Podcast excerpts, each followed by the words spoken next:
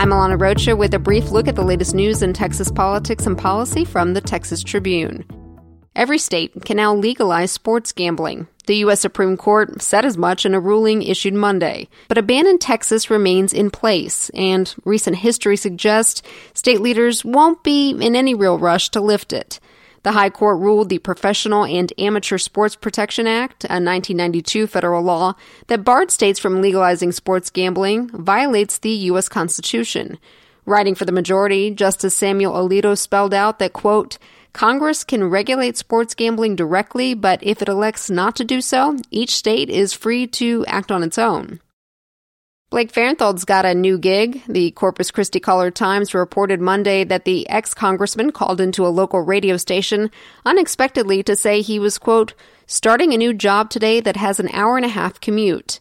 Farenthold explained that he will be the full time legislative liaison for the port of Port Lavaca, which, according to the port's website, is focused on supporting the handling of cargo shipments of chemicals, petrochemicals, aluminum ore, and agricultural fertilizer.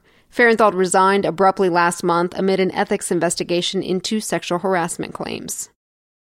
Houston area Congressman Al Green called out his fellow Democrat House Minority Leader Nancy Pelosi for trivializing efforts to impeach Donald Trump by reducing the president's policies and rhetoric to, quote, being a jerk.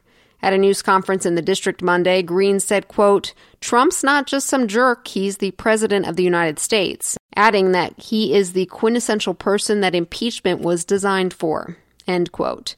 Green was responding to comments Pelosi made to the Dallas Morning News editorial board last week when she said she's not in favor of impeaching Trump and suggested Green should not have made it an issue.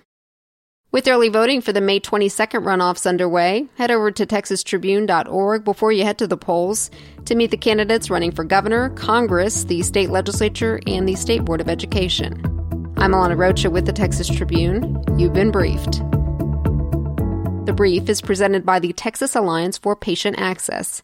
Telemedicine services aid emergency care in rural Texas. More at tapa.info.